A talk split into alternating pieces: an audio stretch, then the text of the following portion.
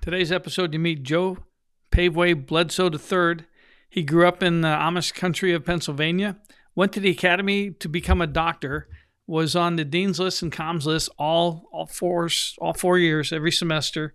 He uh, was a top grad in biology and went off to become a pilot uh, after getting a master's degree uh, in, at the University of Maryland. He explains the uh, transition from top medical uh, uh, thinking to pilot thinking. And the fact that he's still flying F-15s and has a has had a, a, nice career so far as as an F-15 pilot is pretty impressive. He's also on the Academy Board of Directors, the AOG Board of Directors, and he's his class president. Here is Joe Bledsoe. John, I got you loud and clear. How about me? You are loud and clear as well. Thanks for doing this. Thanks for being part of this great experiment. no worries. I'm uh, I'm glad that I'm a part of it, and I'm glad of uh, you're you're out there doing God's work and, and telling our Air Force story. This is awesome. So um, I usually have a, a, a generic question I ask everybody, but you get a special question today. Okay. What is where did you get the uh, the call sign Paveway? How'd that come yeah, about? Yeah, that's a great uh, great question, and I would say, as every true good fighter pilot, uh, you owe me a beer, but I'll tell you the story. Um, uh, so if you've watched the old Nicolas Cage movie Gone in 60 Seconds, when he tries to take the GT500, um, he names it Eleanor. Well, the bomb, uh, the GBU-24 Paveway 3 is my Eleanor uh, in the Mighty Mud Hen. Uh, let's just say we've had some bad experiences together. Uh, it took me a couple years to finally have a successful uh, successful shack and uh, hit the target with one of those. So my name is Joseph Bledsoe the third. Uh, so they named me Paveway because I usually sign everything as just three because uh, I'm the third. So Paveway three is how is how that comes about. Okay, so the the Paveway three. The, when you say you had a successful thing after many, what, what any significant failures you want to talk about? uh, yeah, there's uh, quite a few. Um, we'll call pilot induced errors uh, dropping that weapon uh, in training, all in training, um, and just took me uh, quite a few times to get that one right. Some uh, were the weapon's fault, some were my fault. Um, and yeah, it's just one of those things where learning experiences. The first time, you know, go talk to your squadron commander, talk to the the DO, and kind of get you know the walk of shame there, and well, that uh, learn learn a lot about uh, rebounding is what we'll say after uh, unsuccessful attack. Um, but that's that's that's the story behind why they call me Paveway. Um, so let me ask you the generic question of uh, what what overall message do you have for the uh, the current cadets, the incoming classes, the uh, you know recent grads and guys like us, well, like me, yeah. old geezer. Yeah, the, the the the full the long blue line, right? Um, yeah. So I'm gonna I'm gonna answer your first one. Uh, we'll, we'll kind of segment it out, right? To sure. incoming cadets, to uh, current cadets at the academy. What I'd love to say, and you know, I'm out at the academy pretty often uh, try to be out there quarterly um, through my work at the AOG. And when I get to talk to cadets, it's um, something I didn't realize when I was cadet was like what happens after and what network you're you're starting to enter. Um, right? Everyone talks about the ring knockers and and you know, oh, you came from the zoo and you're an academy grad. Um, and you know, we we're kind of for lack of better terms, we're trained to not be proud of where we're from, and we want to, you know, go out there and prove that we should be in the Air Force. Well, what I try to tell cadets is lean into the network, lean into that long blue line. There's people out uh, out there that have done amazing things that have also struggled uh, in a lot of areas that you might struggle in, and it's uh, it's not uh, we're getting better, but always lean in to try to find that network and to you know tell your story. And we're trying to as grads and you know looking like just this podcast in itself is trying to tell our story, trying to connect uh, that long blue line. I think Annapolis and West Point do a really good job. Um, they've been around for a really long time. Uh, so we we have the opportunity now uh, as we're we're starting to get a little bit older as an institution uh, to develop that that culture of networking, that culture of community pride, um, and make the long blue line mean something and that's what I always say. Like, I will take a phone call, an email, a text message from any academy grad any second of any day, and I'll, you know, I'll help you out if I can, and if not, I'm going to find somebody who can. Um, and I hope that spreads throughout the rest of the culture or uh, the rest of our graduates to create yeah. a culture of that. Uh, is kind of how I look at that one. Cool. So what uh, what got you there? Where'd you grow up? Where did I grow up? I grew up in a small town in Pennsylvania, uh, Lancaster, Pennsylvania. Will put me on the map, uh, but I grew up about 30 minutes south of there uh, in a small rural Amish country farming, Pennsylvania. Um, that's where I grew up, and what got me to the academy was um, I'm I wanted to go to the Air Force Academy, and I think I knew I wanted to go there in sixth grade. Um, I have an older cousin who is a 2005 grad, and uh, kind of had always looked up to him as my older brother, um, and just really, really interested in the academy. Um, didn't really know a whole lot about what was there. I just knew, you know, that that's what I wanted to do. I wanted to go be in the Air Force. Uh, so all through high school, uh, the academy was my number one school. My number one goal of get was to get there, um, and I went into the academy with the goal of the other side uh, going to medical school. Um, so that was always my initial goal: was go to the Air Force Academy, go to medical school um, from small rural Quarryville, Pennsylvania. Oh, cool. So, uh, in Amish country, how'd you even find out about it? yeah, so great. Yeah. Um, I would say the, the military academies uh, coming from the East Coast, uh, they're kind of West Point and Annapolis were pretty well known just based on their proximity to, to where, where I grew up. Um, I didn't want to go be in the Navy, didn't want to go be in the Army. And then, like I had mentioned, uh, my cousin uh, went to the Air Force Academy um, and that's kind of where I yeah focused on that one primarily. No, I was kidding because the Amish are known for not being technical. Yeah, yeah, yeah. yeah. yeah. they don't really understand how the airplanes work, but well, uh, or support or, us all the same. Internet and all that stuff. Yeah, yeah, yeah. Cool. So uh, apparently, when you got there and you just walked on water for four years. No, if I read no. if I read this correctly, I mean, my goodness, you got some great accolades. Yeah, I would. I tried. Um, tried really hard to, like I said, I wanted to go to medical school. So education was a really big. Uh, I spent a lot of time studying, and you can ask my buddies. Uh, Friday night, I was always, you know, in the book still. Saturday, they would be pulling me away from the books to go out and do stuff. Um, but really tried really hard to uh, focus on education uh, because that was my key to to meet my goal. Was had to have that GPA up, had to be that well rounded kind of cadet while I was there. Um, so I wouldn't say I walked on water. I definitely had my uh, trials when I was there, but still uh, tried to stay focused. So how was how was uh, the transition from Amish country to Doolie year? Yeah, uh, I went in. Um, not not like I kind of knew what I was getting into. I was lucky enough to go. I don't know if you're familiar with the summer seminar program. Um, so between my high my junior and senior year of high school, I was able to go out to the academy for a couple weeks and just get a taste of like what it's like. Um, my cousin gave me and, and some other friends had given me advice on like what it looks like um, for Doolie year. Hmm. But when it came to like small town Pennsylvania to jumping into the military, yeah, that was a big adjustment, right? Big adjustment. Yeah, I had I had no clue. I'd never been there until the day I showed up. so it was all fairly green. Yeah, luckily, luckily I was able to go out. I think I've been to the academy two times before Doolie year, so I at least knew what it looked like. Um, but what I was getting into, no idea. Any any challenges with the altitude? Uh, I think no more than anybody else. The first couple weeks, you're always just sucking wind when you're, but then once you get the adjustment, uh, you're you're doing all right. I still, when I go out there, uh, you know, I still am drinking water and take Tylenol for the altitude sickness. So I don't think it ever goes away. No, you might get uh, adapted to it, but not ever used to it. yeah. All right. So, uh, where, how about Doolie year? How was that?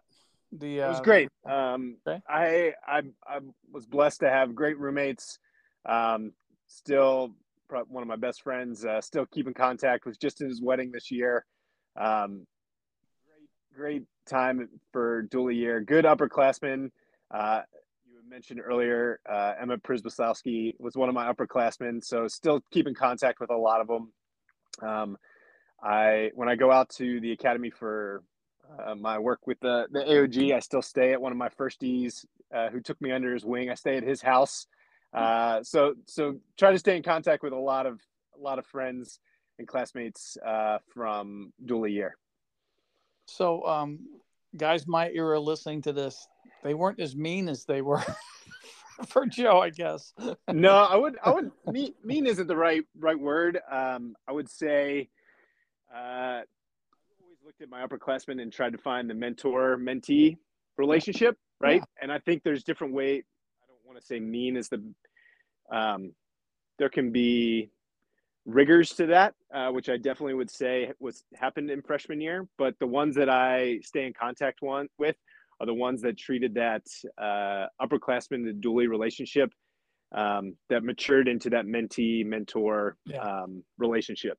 And that, that, makes sense. And I saw that transition when I was a first year. We we were doing the training, but not with spite. It, it was it was you know not a game per se, but it was definitely a uh, to let them know that you got to you got to go through this. This is going to be tough. This is part of the process, and and not yeah. not just to, to, drive people out of the academy. We, we had there was a dramatic change, and that, I think that was because the war ended, and there were there were different policies coming down from above.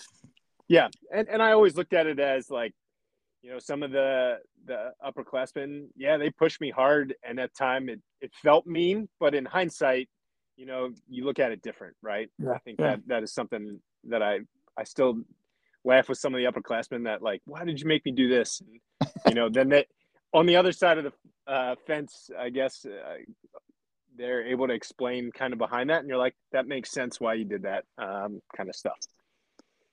Uh, so where did you what, what's going on doolie year? Yeah, freshman year, doolie year, I was in uh, Cadet Squadron 19, so I was a Wolverine uh, for my doolie year. Yeah, what was that? Was it was it the Wolverines when you were there? No, I'm. I can't remember now. I have to look at my old yearbook. Uh, it was something else, but I'm sure it was politically incorrect. That's why they probably changed it. At one point, I think uh, we got a little bit of heritage of Playboy 19. Yeah, and then there's uh, there's some other ones out there that, if I remember right. But uh, when I was there in 2007, it was Wolverines. Okay.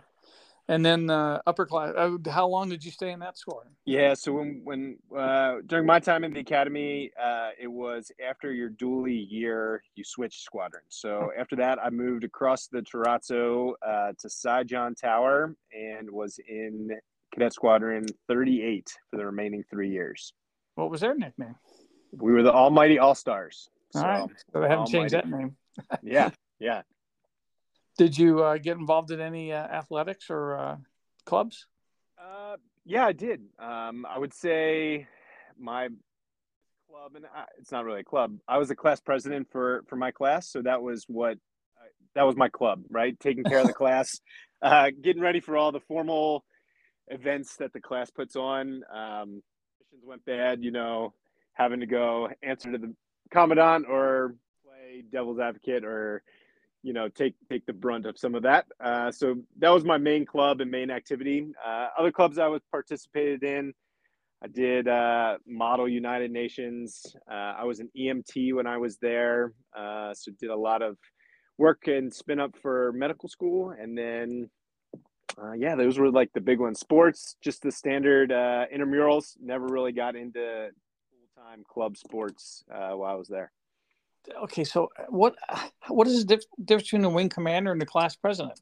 Yeah, the wing the wing commander um, is from your is your first year. So uh, we would have my class had three wing commanders. So one for the summer uh, summer wing command for like basic training and all the summer summer programs. Then fall and spring semester wing commanders.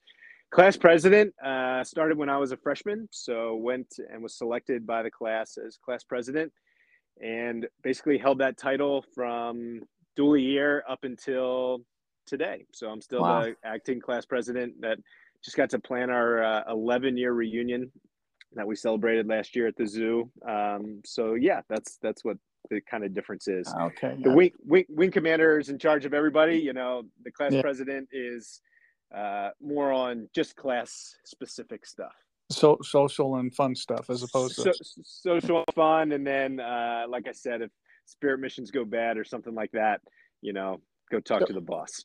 Joe spirit missions never go bad. No they they just go they memorable. They, go, they go memorable, or when stuff goes missing, uh, there's usually someone asking, "Where is it?" Uh, yeah, that, that, that, that, that's memorable. or you yeah. can't find it. Yeah. yeah. Or did the F one hundred four go today? yeah. Yep. Yeah. Oh my goodness. So I assume that you had ways of blowing off steam. Yeah. Um, and uh, a lot of time skiing. Uh, I tried to pick up basketball when I was there.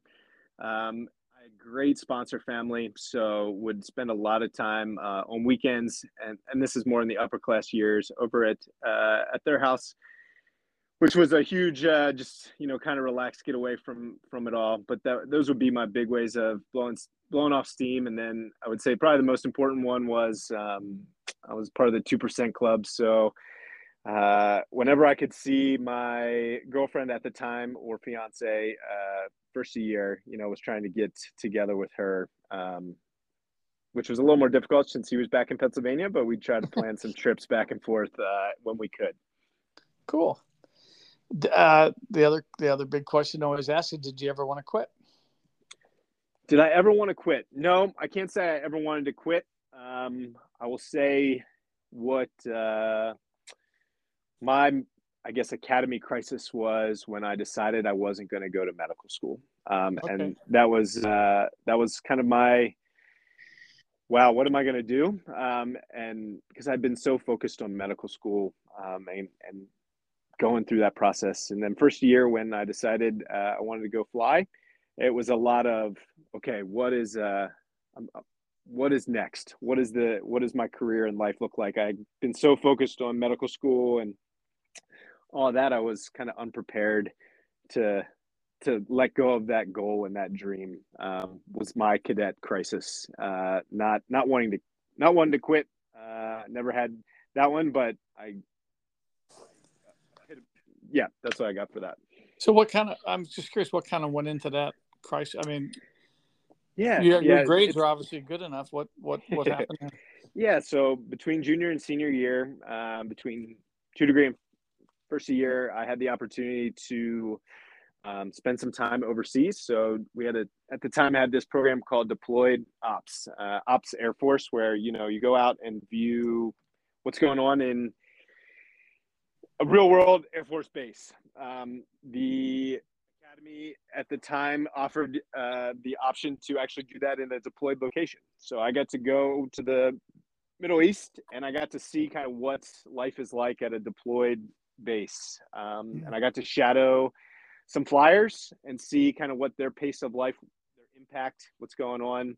Same thing with medical. Uh, I got to see that and I kind of had the epiphany that, you know, you can only do this Air Force flying thing once, right? Yeah. This oppor- yeah. this is a once in a lifetime opportunity.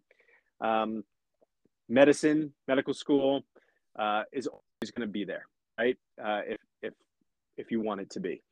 So uh, when I had that epiphany, I kind of pulled back my med school applications, kind of pulled back and said, you know what, I'm going to go. Uh, I think I'm want to go fly. And then first year, I had the opportunity to do the powered flight program, which is uh, you go down to the airfield, you get, I think it was like 11 or 12 rides in a Diamond 40, DA 40.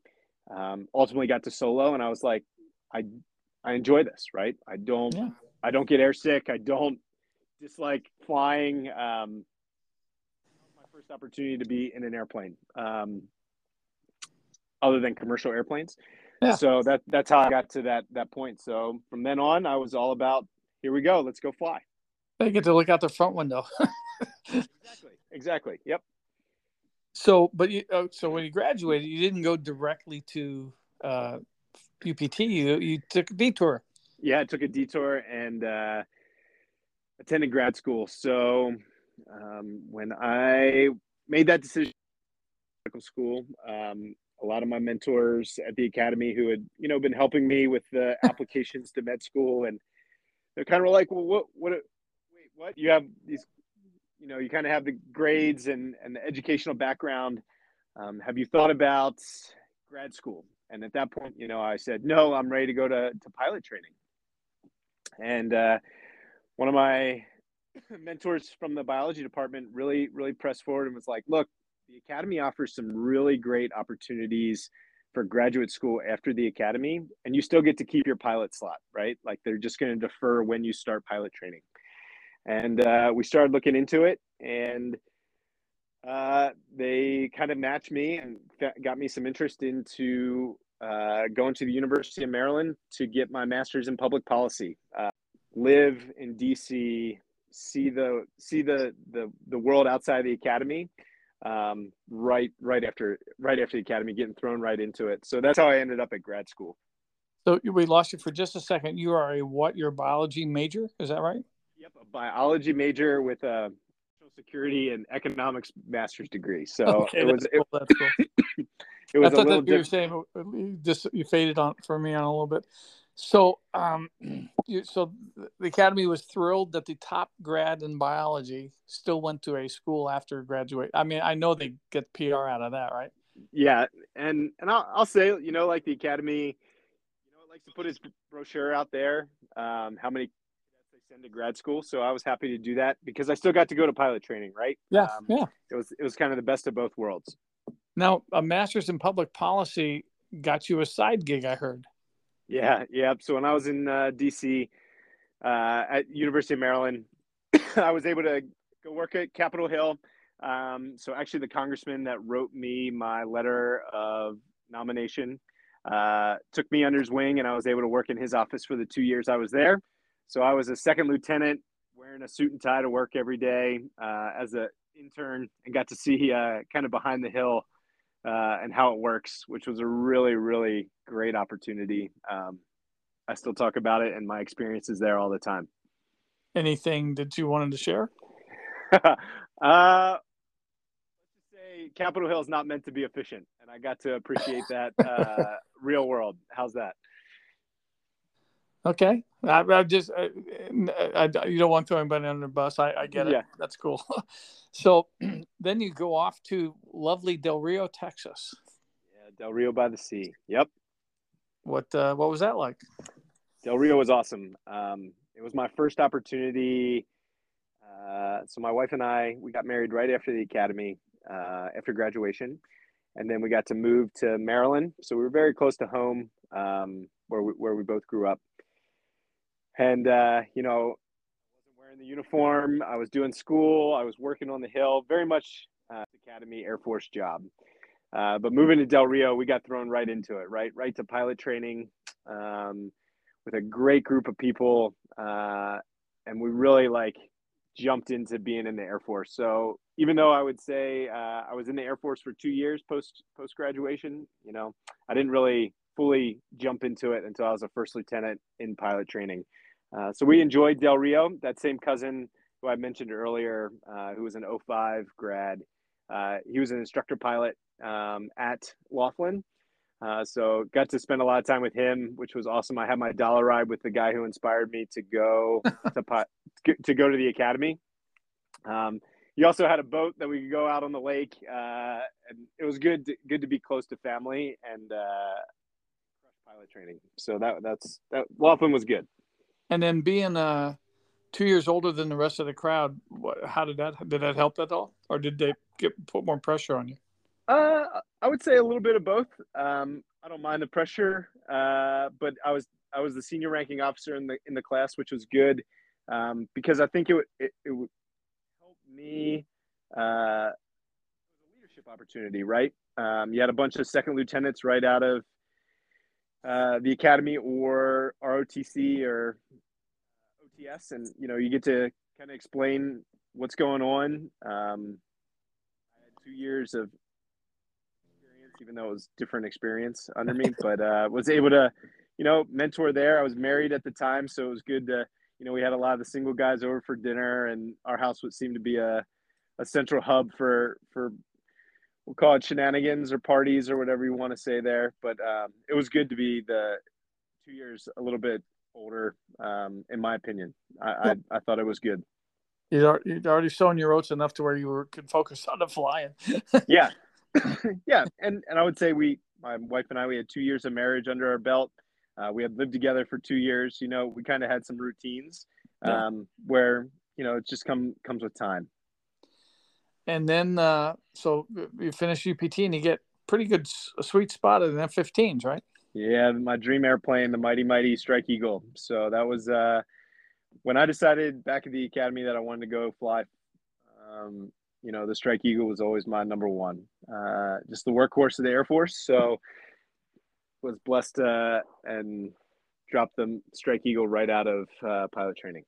And that's what you're still doing today, correct? Still flying the mighty Strike Eagle. Yep. Uh, now in Idaho, but still flying, uh, still flying the F-15E. Yep. So the first the first assignment was in uh, North Carolina. What what was that like going from yeah. Texas, Carolina? Yeah, so right, uh, rural Del Rio, Texas, to kind of rural North Carolina, um, but we enjoyed getting uh, back on the East Coast. um, so the, the Strike Eagle were only stationed at three different places. So we got North Carolina, here in Idaho, and then over in England at uh, RAF Lakenheath. So we got three, bases, but the home of the Strike Eagle is in North Carolina. That's where our FTU is, uh, or um, our B course. So enjoy getting back there. That was about as close as we could get to Pennsylvania, where my wife and I's family is from. So we we enjoyed being the move and kind of settling, setting some roots there in North Carolina so we're, we're kind of blowing over some great awards that you've gotten. You you were a Marshall Scholar finalist. Yeah, yeah. Uh, so remember back when I said, um, yeah, yeah. Uh, I had some mentors that said you should look at grad school now that you're not going to medical school. Um, I was able to to put some applications in there and uh, almost went to England, but at the time, you know, the Queen didn't pick didn't pick Paveway to go over there for education, but that's all right and then uh, you were the top stick at UPT, so that's how the Strike Eagle came about. Yeah. Yep. And then from uh, uh from from that base, I, I I'm reading here, and, and uh, you don't have to tell me anything you don't want to, but um, you had some time in the sandbox. Yeah. Yep. So we um, after my time in the FTU, uh, we stayed at Seymour Johnson, and I moved to the uh, 336 world famous uh, Rocketeers flying uh, op squadron, and then yep, have one by deployment in uh, 2017 to uh, the Middle East in support of Operation Inherent Resolve. So, uh, if you can remember back, that's kind of when ISIS was the big bad threat. Um, so we did a lot of work over there to help eliminate eliminate that threat. Uh, now, for the aviator question, any close calls? Any close calls? um, that you want to talk about? yeah, I would say uh, I've had my fair share of uh, factor, if if you know what I mean, where the seat, this, you're like, wow, that could have went one of two ways. Yeah. Um, oh yeah. Usually that's after the fact. that's usually after the fact. Um, I've had a couple close calls. Uh, I will say um, nothing has made me want to stop doing what I'm doing. Um, most of them uh, were usually error that we learned from, um, is what I would say. Luckily, I'm still blessed to keep flying, but nothing, nothing worth uh, scaring other people about. How, let me say it that way. Oh, yeah, I, we don't want to scare anybody. No, I get it. and, and you racked up a bunch of awards. Uh, you so tell I, me what if you well, if you think I got a, a bunch of awards. Well, the, I, am just trying to be me. Yeah, the the one I'm curious about is you were a nominee for the Jabara Award. And um, you, so and yeah, and um, AFCMs and the air medals and, and all that stuff. But I'm, I'm just curious about the Jabara thing because that usually has to you have to stand out to get nominated for that. Yeah, so the Jabara Award um, kind of compi- compiled two two things. Um, one was some of the work we did when we were deployed. Um, you know, with eliminating ISIS and some of the uh, the strikes I was on uh, while deployed. And then uh, the second one that, that went into my Bar Award package, if I remember correctly, was um, at the time uh, I was transitioning from our operational squadron to being an instructor uh, at our FTU, and uh, we were we were working really hard to figure out how to produce pilots quicker. Um, it was a time when we needed uh, we needed to get air crew across the finish line and into the ops world as quick as possible, and we were faced with some maintenance and jet availability issues, and uh, a couple guys uh, that I was leading. You know, we wrote a whole new syllabus for how to get trained faster, better, more uh, more deadly in the Strike Eagle, and uh, that that kind of is what went into the Jabara Award uh, package. So, not just uh, stuff downrange, but also you know on the training side of the house, uh, getting combat aviators as ready as quick as possible um, to meet what the COCOMs need. Okay, cool.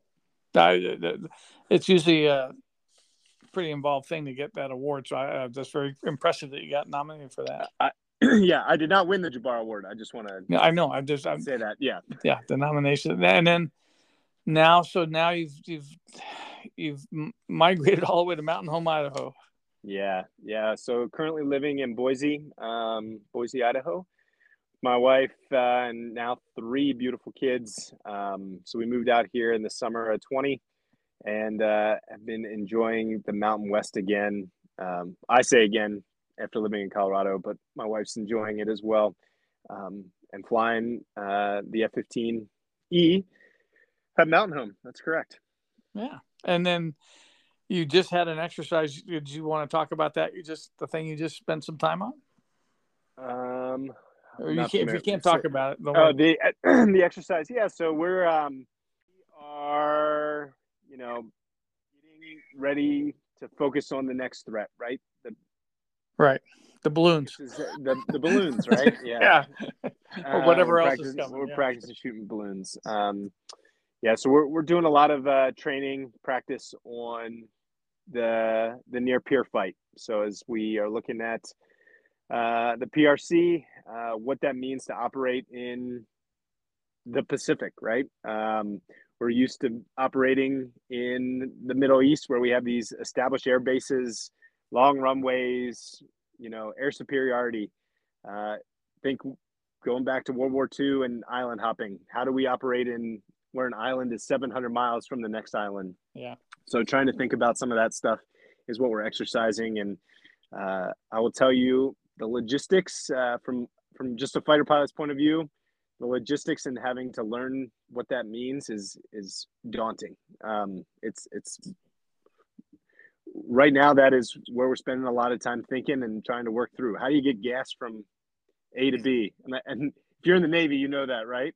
Well, um, yeah, I was, I was going to share with you. We uh, one of my big adventures was during the Iranian hostage crisis. We had uh, we were planning strikes from the Persian Gulf to 700 miles inland in case we had to uh, rest, do some rescue su- suppression of bad guys. And so we'd practice uh, KC 135 refueling over the Indian Ocean, which was always interesting for little tiny Navy airplanes to get refueled by this giant Air Force thing. because the uh, the buffeting and all that stuff we, we, weren't used to. We're used to fueling ourselves just to come back to the ship, but not not the 700 mile mission because you had to get topped off two or three times to do that. Yeah, yeah. So so that's some of the stuff we're looking at, right? It's not uh that's what we've been extremely busy and and focusing on. Um, and as a Strike Eagle, you know, we're the biggest. We pretty much can hold the most gas of all the U.S. fighters. Uh, that what our what our how far we can reach, where we need to refuel is all stuff we're we're spending a lot of time looking at. Oh yeah, no, that's a that's a that's quite because you want to make sure you can get back. yeah, I mean uh, that's an important la- criteria on this whole thing. Yeah, the last thing I want to end up uh, is on a boat. So that let me just say. Oh come way. on, come on, not that. Um, boat's better than the in the desert with a parachute around it. I don't know. Yeah. so uh, I wanted to uh, circle back to uh, your academy experience when you were the president and on the advisory senate and the webmaster. What was that all about? Um, so I was.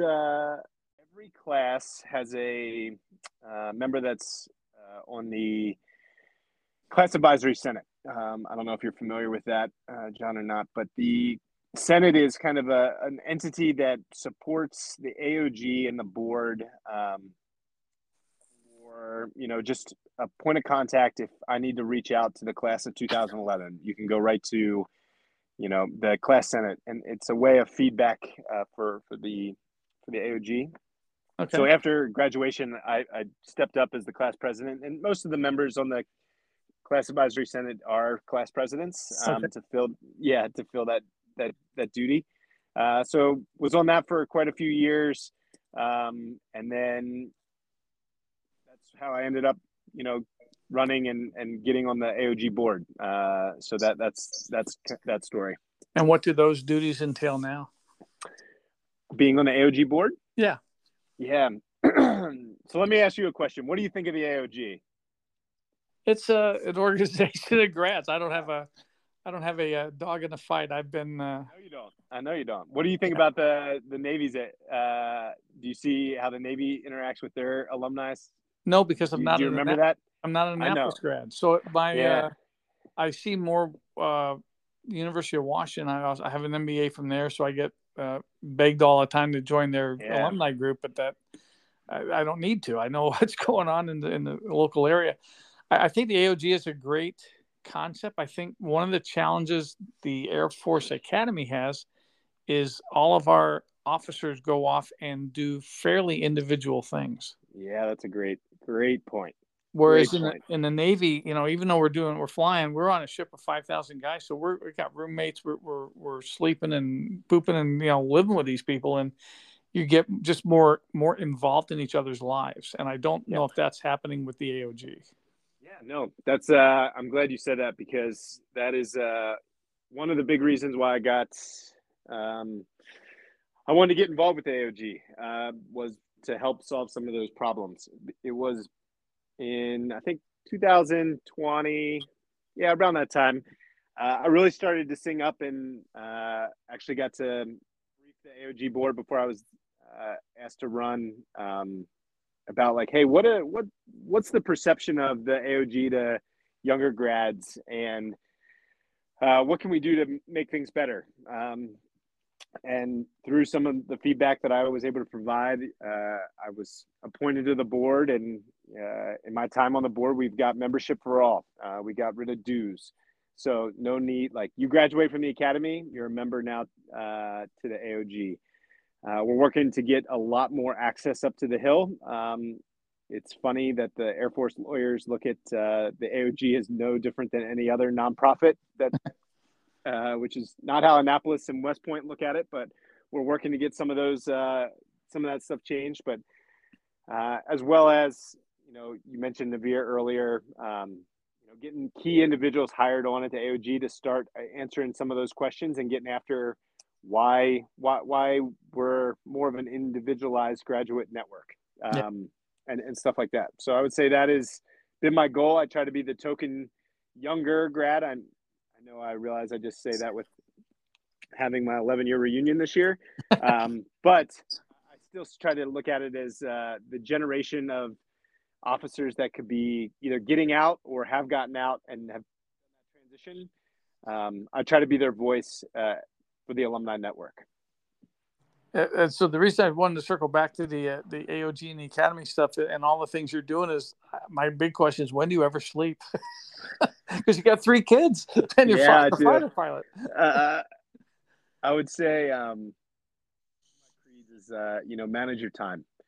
So I'm gonna dedicate like when I, wanted to run for the AOG board when I decided to be a fighter pilot, when we decided uh, to have three kids, it was my wife definitely helps me. Um, but if I'm gonna do something, I gotta manage my time, and so I'm I'm very purposeful with what uh what I do and when I when I'm doing it because if not, uh, you'll always find yourself asking for more time, and I try to be very purposeful with that, and that's always advice I try to give anybody uh, that when do you sleep oh, I still sleep. I still get my, you know, six to seven hours a night. But uh, I will tell you, it reminds me a lot of days of going back to the academy. Of you almost have too much to do with uh, too little time, but we still made it happen, right?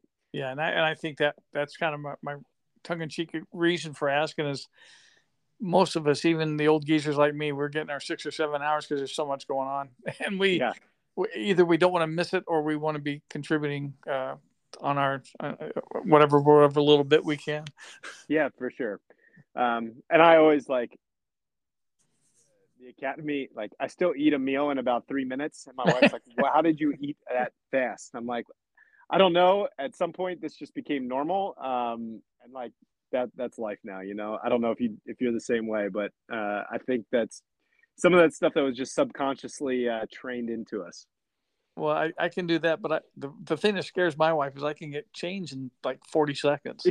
Yeah, Superman. he goes, How did you change so quick? I go, Just put the clothes on. yes, Superman drills, as we would call them. Yep. And then um, there, there's two names that floated up when I was researching you, and I wanted to get just your your nickels uh, worth opinion on them. One was uh, Robin Olds. Yeah, one of my heroes uh, for sure.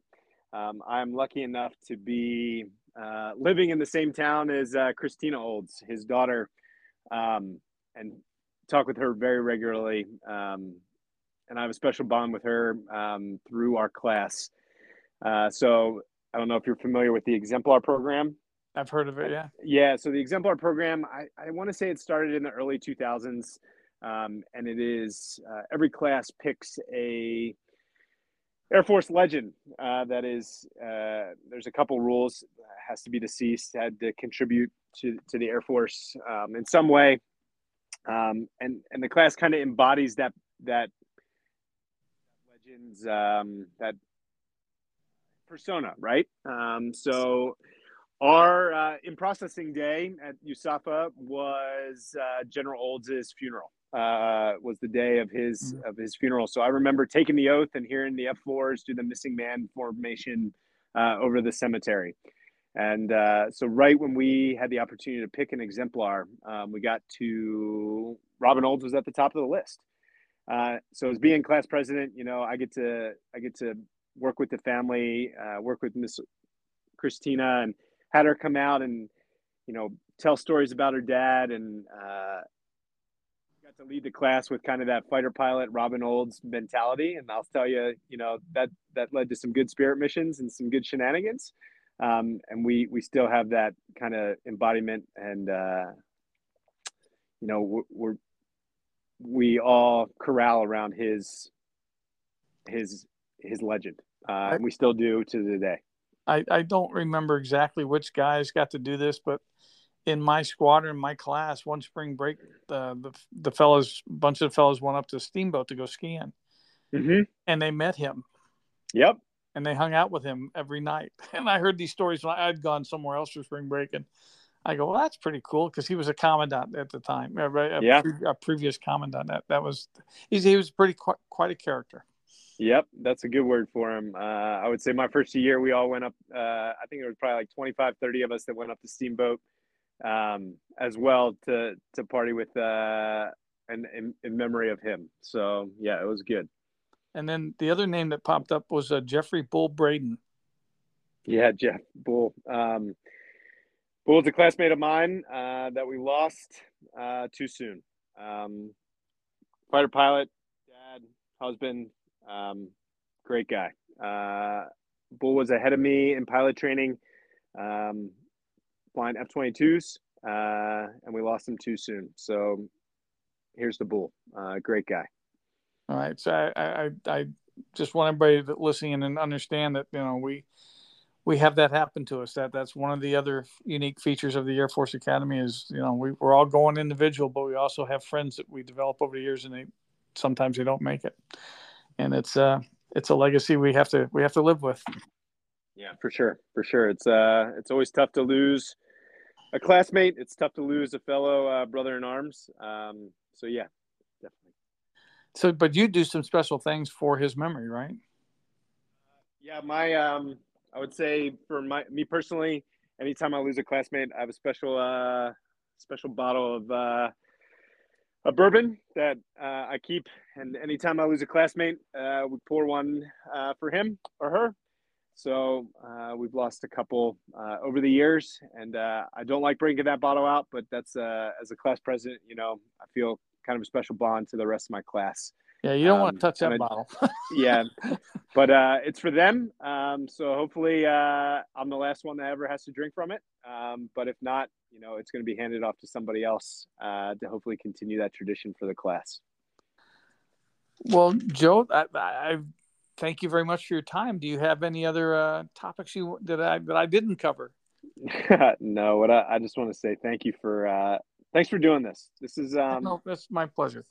Something special, um, something special that you willingly take uh, volunteer time to you know reach out and try to find us uh, us zoomies and, and tell our story. So Heard I, I really appreciate man. it. Yeah, and same story, different year. Um, yeah. Yeah. But I appreciate it and thanks for doing what you do. It's good. It's good to uh, hopefully inspire the next generation. And if not, um, I'm always uh, I'm always there to take critiques and feedback. So well, thanks for doing what you do. You keep flying safe. All right. Yeah, we will. We will.